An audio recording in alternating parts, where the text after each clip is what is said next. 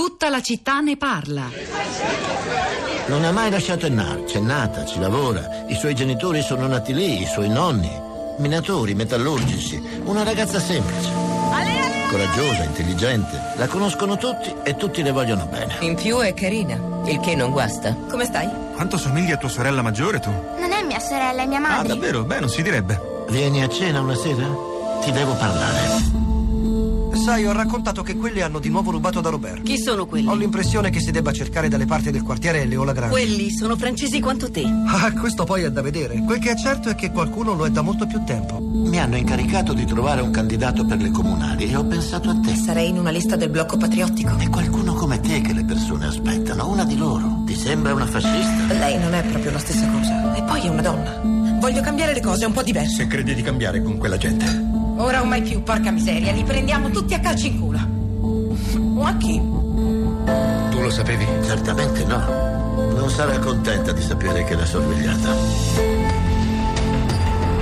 Non capisco quello che succede, non vedo più i miei figli, non posso più lavorare. Preferiamo che lei non venga più. Perché non dovrei venire? Potrebbe finire male.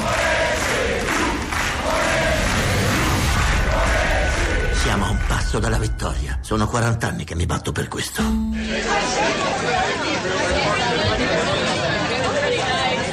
A casa nostra, un film francese, Luca Belvaux, interpretato da eh, Emilienne Dequesne, che veste i panni di Pauline, una candidata perfetta del Front National. È un film che diciamo, è entrato in pieno nella campagna elettorale scorsa in Francia per raccontare e far emergere l'anima nera di quel movimento politico e ha scatenato anche una forte reazione da parte del movimento che insomma, fa capo, ha fatto capo almeno per lunghi anni alla famiglia Le Pen. Eh, dunque, stanno arrivando messaggi molto interessanti, molto diversi, anche sulle ragioni per cui il disagio sociale, di cui abbiamo parlato anche con Mammone da ultimo, in Italia e in Europa spesso prende vie e manifestazioni di destra anche estrema e quasi mai, dicono alcuni, di sinistra. Mi immagino reazioni altrettanto forti e vive quanto successo a Como. Innanzitutto ricordiamo che stamani abbiamo avuto in trasmissione Giampaolo Rosso cioè uno dei protagonisti di Como Senza Frontiere che stava lì in quella sala e ha ripreso l'irruzione di 13 naziskin eh, direi una testimonianza molto preziosa. Rosa, le reazioni sui social network. Rosa Polacco, buongiorno. Pietro, ciao, buongiorno, buongiorno a tutti. Sì, beh, insomma, da ieri, quando sono iniziate a circolare le immagini, il video eh, di Como, è qualcosa di cui sui social network si, si discute moltissimo, si condivide, si condivide nel senso che si ripubblicano eh, i contenuti e si, beh, sì, ci sono anche molte eh, battute, come tipico dei social network, come sempre su, su Twitter magari c'è una cifra più ironica, su Facebook più argomentata, però quello che è interessante è anche vedere quali sono gli hashtag che sono sorti intorno a questo fatto di cronaca, diciamolo, diciamolo così. Si può seguire Como naturalmente su Twitter, però quello più usato in queste ore come hashtag è Naziskin e lì troviamo eh, molte informazioni, informazioni e spu- suggerimenti, spunti come quello di Aitao che ci segnala un articolo davvero molto interessante che abbiamo anche pubblicato sul blog e quindi lo, lo trovate lì, lo potete leggere integralmente. Eh, Aitao segnalava Luca Baldissarra sul mulino, l'ordinario fascismo delle ragazzate, un'analisi molto puntuale, eh, non è molto lungo, lo leggete eh, comodamente, però ve ne leggo tre righe così per darvi un'idea. Eh, Baldissarra dice critica e decostruzione dell'antifascismo hanno corrisposto allo sdoganamento del fascismo, non tanto nei suoi termini immediatamente politici, che pure non sono mancati, quanto nella sua ordinaria banalizzazione e normalizzazione. Eh, lo- l'ho già detto, lo ripeto, lo trovate sul, sul nostro blog e lo leggete lì.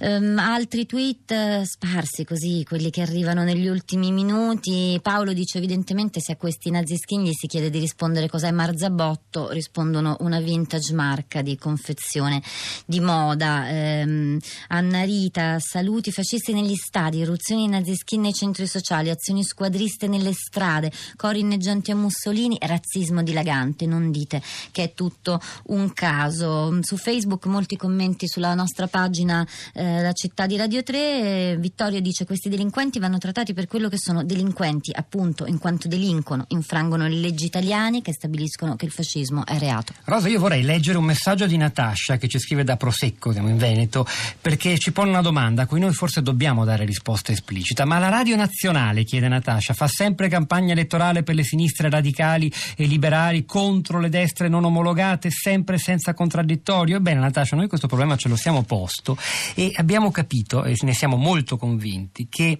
non ci deve essere contraddittorio con chi parla di sostituzione del popolo europeo con dei non popoli, queste le parole contenute nel comunicato letto a Como martedì sera, perché parlare di non popoli significa togliere dignità umana ai migranti. Non tutte le parole, non le parole dei nazisti possono stare dentro un dibattito democratico. Democrazia non significa banalmente la parola a tutti, democrazia è anche il rispetto di alcuni valori fondamentali, senza i quali non c'è dibattito.